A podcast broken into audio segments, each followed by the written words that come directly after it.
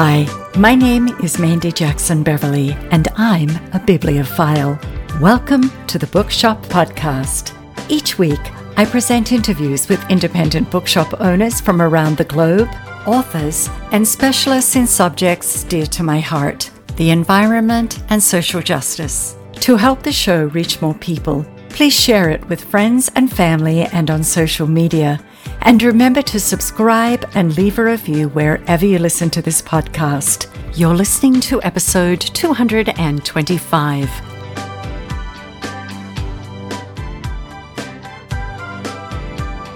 After finishing an apprenticeship, living in Southern California for some time, and working in the media business for several years, Stefanie Caeners studied English and German literature at the University of Duisburg-Essen. During her studies, she worked as a journalist and also as both a student assistant and a tutor in the English department. In March 2007, she finished her degree with an MA thesis on literary theory in David Lodge's campus novels. In October 2010, she completed her PhD with a thesis entitled Verbal Visuality the visual arts in contemporary Anglophone fiction. She's been working as a lecturer for the literary studies section since 2007. Hi, Stefanie, and welcome to the show. It's lovely to see you again. Hi, Mandy. Thank you for having me. Thank you for being here. In my introduction, I spoke about how you'd lived in Southern California and the different courses you'd studied, your PhD, and your work as a literary professor. So, can you expand on this a little bit and tell us what led you through this journey? Oh, wow. Where to start? Uh, my CV is a little bit complicated, maybe a little more complicated than of most people.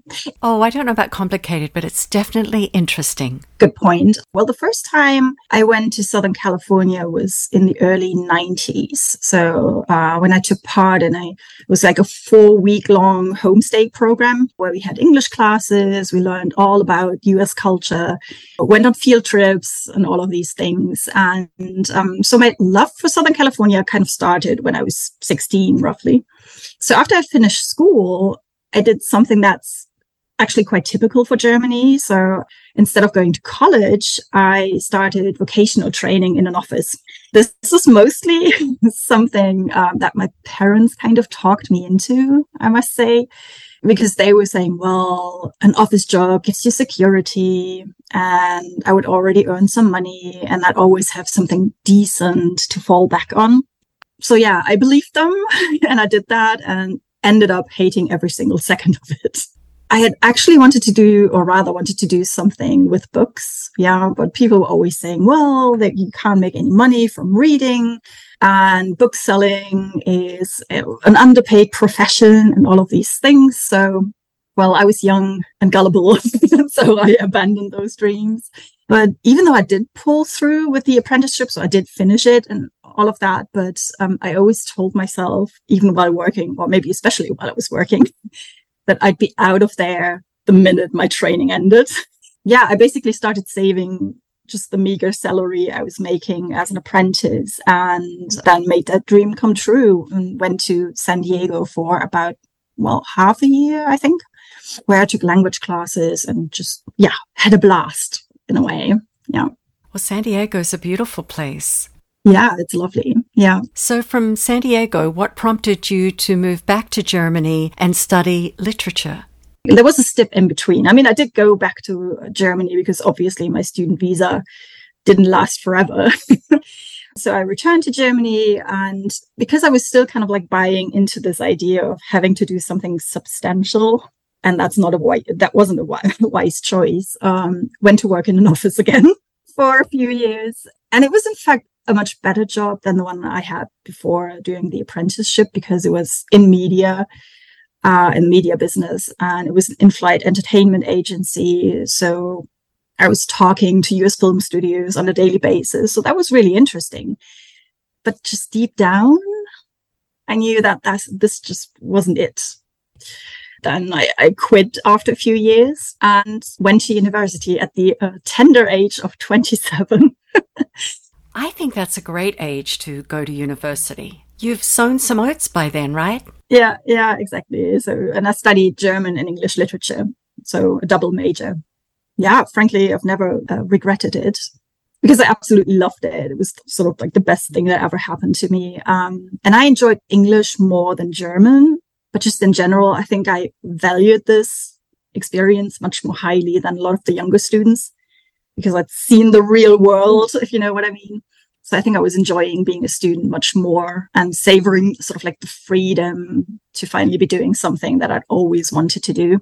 And from there, you went on to get your master's, followed by your PhD. I did, yeah. I was quite lucky. I, um, I mean, I had like a handful of jobs during my studies to keep afloat, like all students probably.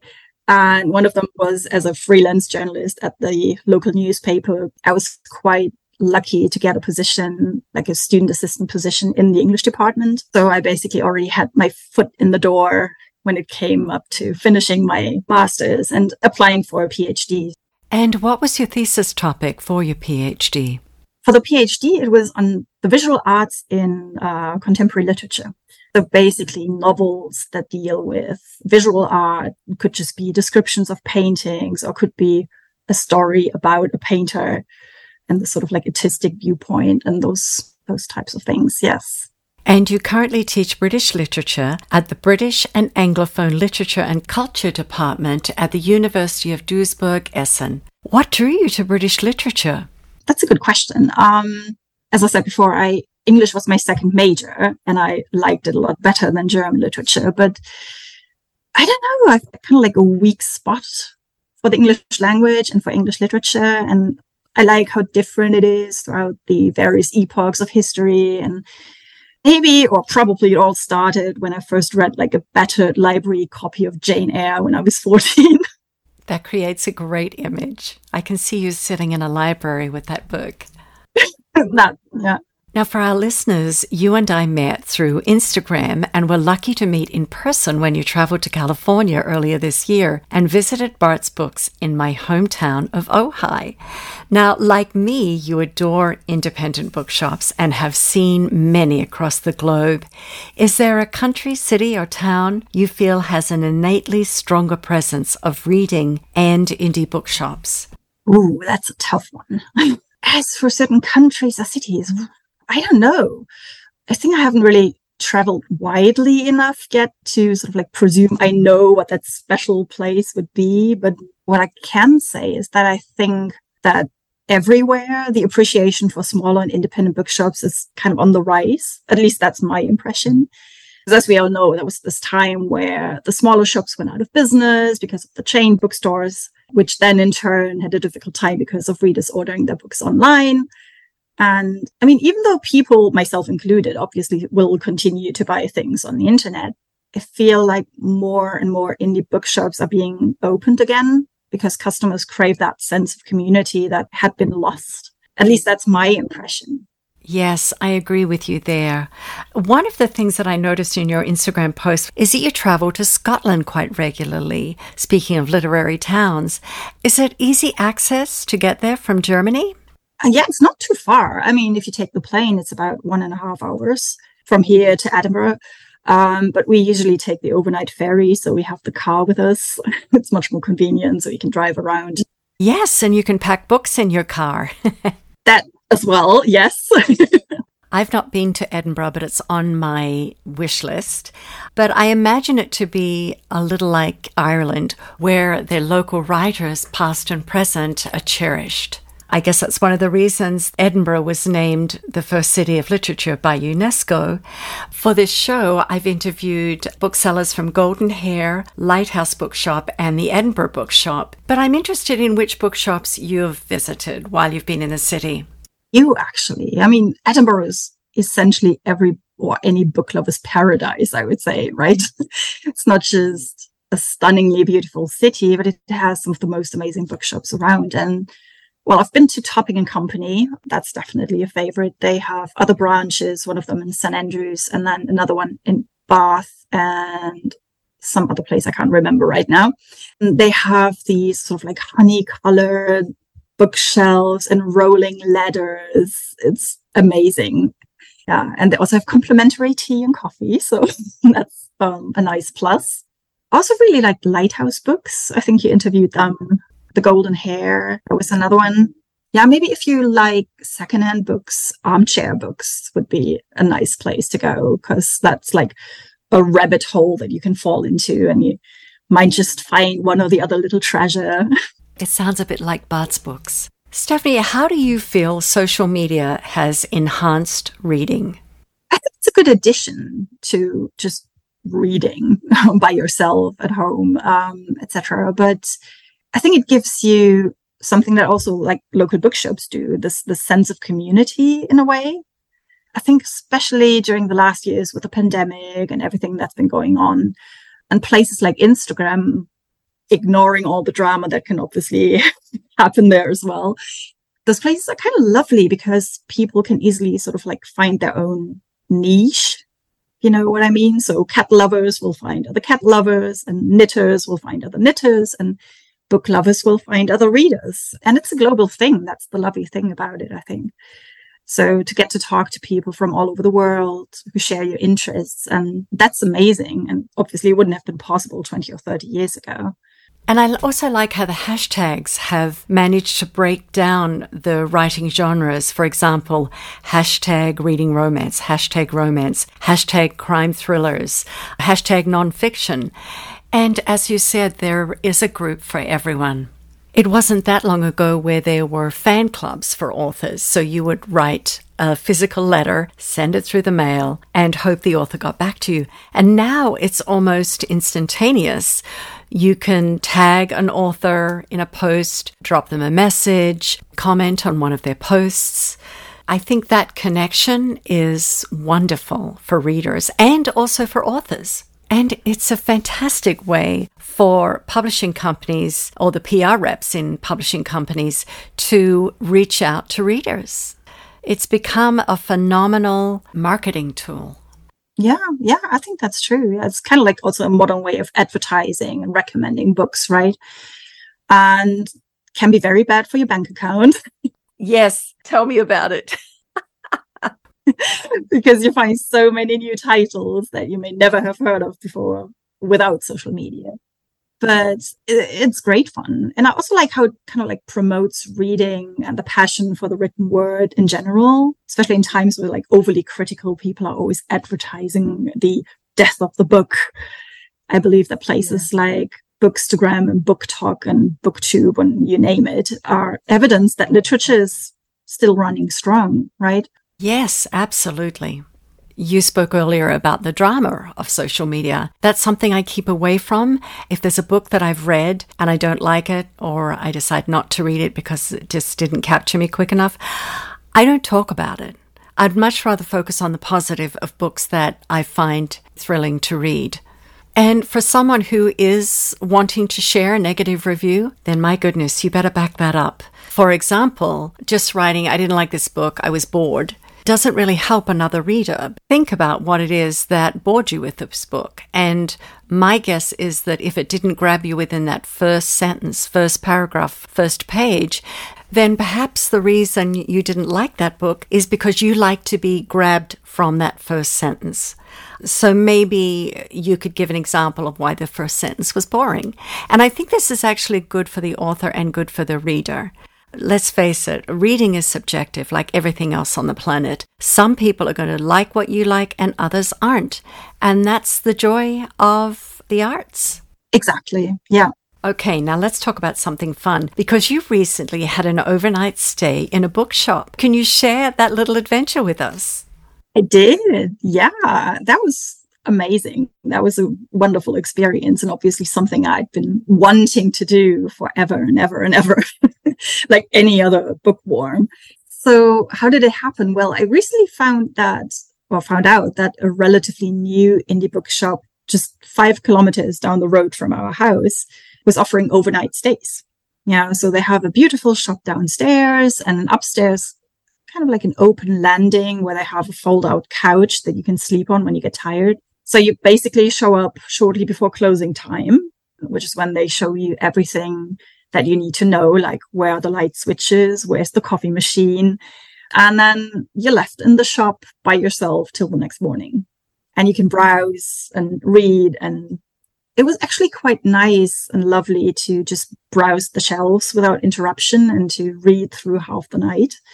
I fell asleep like sometime after midnight, but then got up early the next morning, made myself a cuppa, and continued browsing till the booksellers came in to open the shop at around nine, I think it was. And then I went and had a lovely breakfast, which was also included in the overnight fee.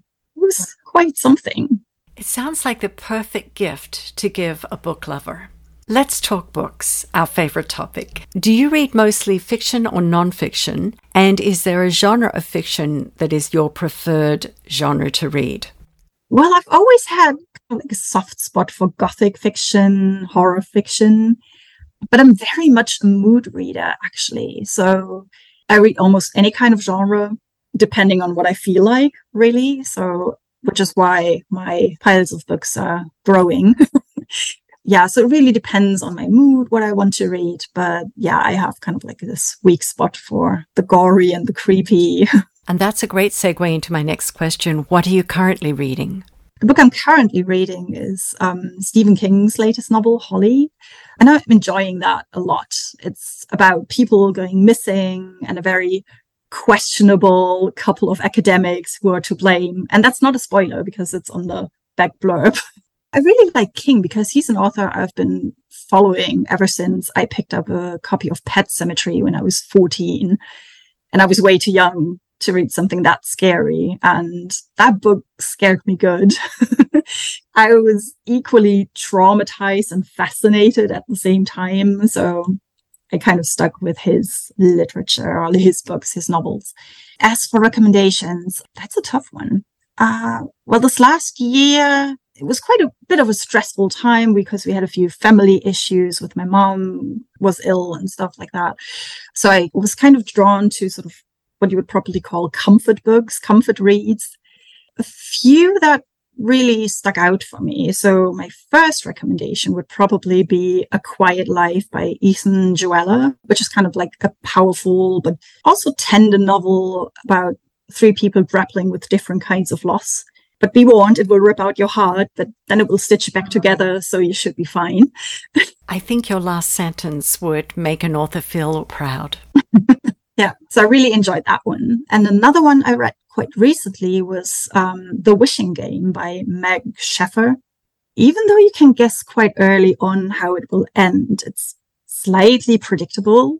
It ticked all my boxes. Yeah, it's an enchanting, sort of like Willy Wonka kind of story with a mystical island, a reclusive best-selling author, and lots of riddles. And I mean, what's not to love about that, right? Yes, absolutely. So these are sort of like the two I read quite recently and that I would recommend. Did you read Yellowface by Rebecca F. Kuang? Yeah, I did. I did read that while we were in Scotland this summer. I really enjoyed it. Yeah, yeah, I loved it. My daughter in law gave me this book and I really want to read it, so it's on my list. A book I'm going to recommend is by Paul Rudnick and it's called Farrell Covington and the Limits of Style. It's hysterical. It's moving. It goes through kind of a timeline, which reflects a little bit about Paul's life. It's definitely one of my favorite books of 2023. And I'll make sure to put a link in the show notes to my interview with Paul Rudnick. Another book I'm going to give a shout out to is The Displacements by Bruce Holsinger. It's probably about two years old now, but it's a great read. Oh my goodness. He is a fabulous writer. And The Displacements is a climate thriller. And I'll also make sure to put the link to my interview with Bruce Holsinger in the show notes. Oh, and I'm going to give one more recommendation. It is a little book. It's called Days at the Morisaki Bookshop by Satoshi Yagisawa. I just love that little book. Yeah, I really enjoyed that one. I think it came out in German slightly earlier than it did in English. So, because it was a Japanese book, I thought, okay, I can also read the German translation. Yeah, I really enjoyed that. I mean, when I first read it, I kind of I don't know. I kind of thought, well, I had expected a little bit more, but then eventually it kind of stuck with me for a while and I kept thinking about it. And it's been a few months and I'm still thinking about it. Yes, exactly. It's one of those lingering stories. And I love it when a book stays with me for a while. Plus, I'm finding more and more I'm enjoying reading books in translation. The cadence and the lilt of the text. Books in translation are wonderful tools to help writers discover more about their own writing. Yeah, that's true. I think like every culture has kind of like their own style of writing in a way, and you can still hear that through the translation, right? Yes. Stefanie, you mentioned that you read in both German and English. Which language is your preferred language to read a good book in?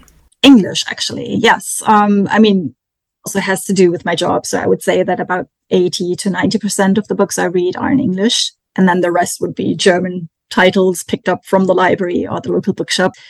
I mean, I like to read books in the language they were written in, if I speak that language, obviously, but a lot of this sort of like art of writing gets lost in translation. Even translators who do like a fabulous job, there's still this like, tiny thing that always gets lost. So if I can, then I'll try to read it in the original. But obviously, I don't speak all the languages in the world. And so a lot of books would be read in translation. Yeah. Are there any local authors in your area that you could recommend? something I always recommend if you are into, well, I wouldn't call it fantasy, but kind of like mysterious, very bookish worlds uh, with weird, but oftentimes very friendly monsters. Um, there is an author called Walter Moers, Walter and then Moers, M-O-E-R-S. Yeah. And he wrote a um, series of books that are sort of like loosely connected and they all take place in this um, fabulous world. And some of them are really about books and quite with quite a bookish theme. So there's one called The City of Dreaming Books. The title itself is quite nice. And then there's The Labyrinth of Dreaming Books. And I think the third, like in that series, um, is planned for sometime in the future. But he wrote other books that are sort of connected with that. And one of those came out about two weeks ago. I love that title, The City of Dreaming Books. That's beautiful. Yeah, I highly recommend it. I mean, it's unique, right? It has, um, like, the protagonist is a dragon who grew up on this castle uh, where all of the dragons are poets.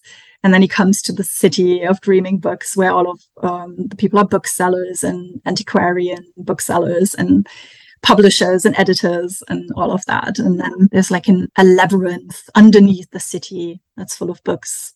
And I'll make sure to put links to all of the books we've talked about on the episode today in the show notes.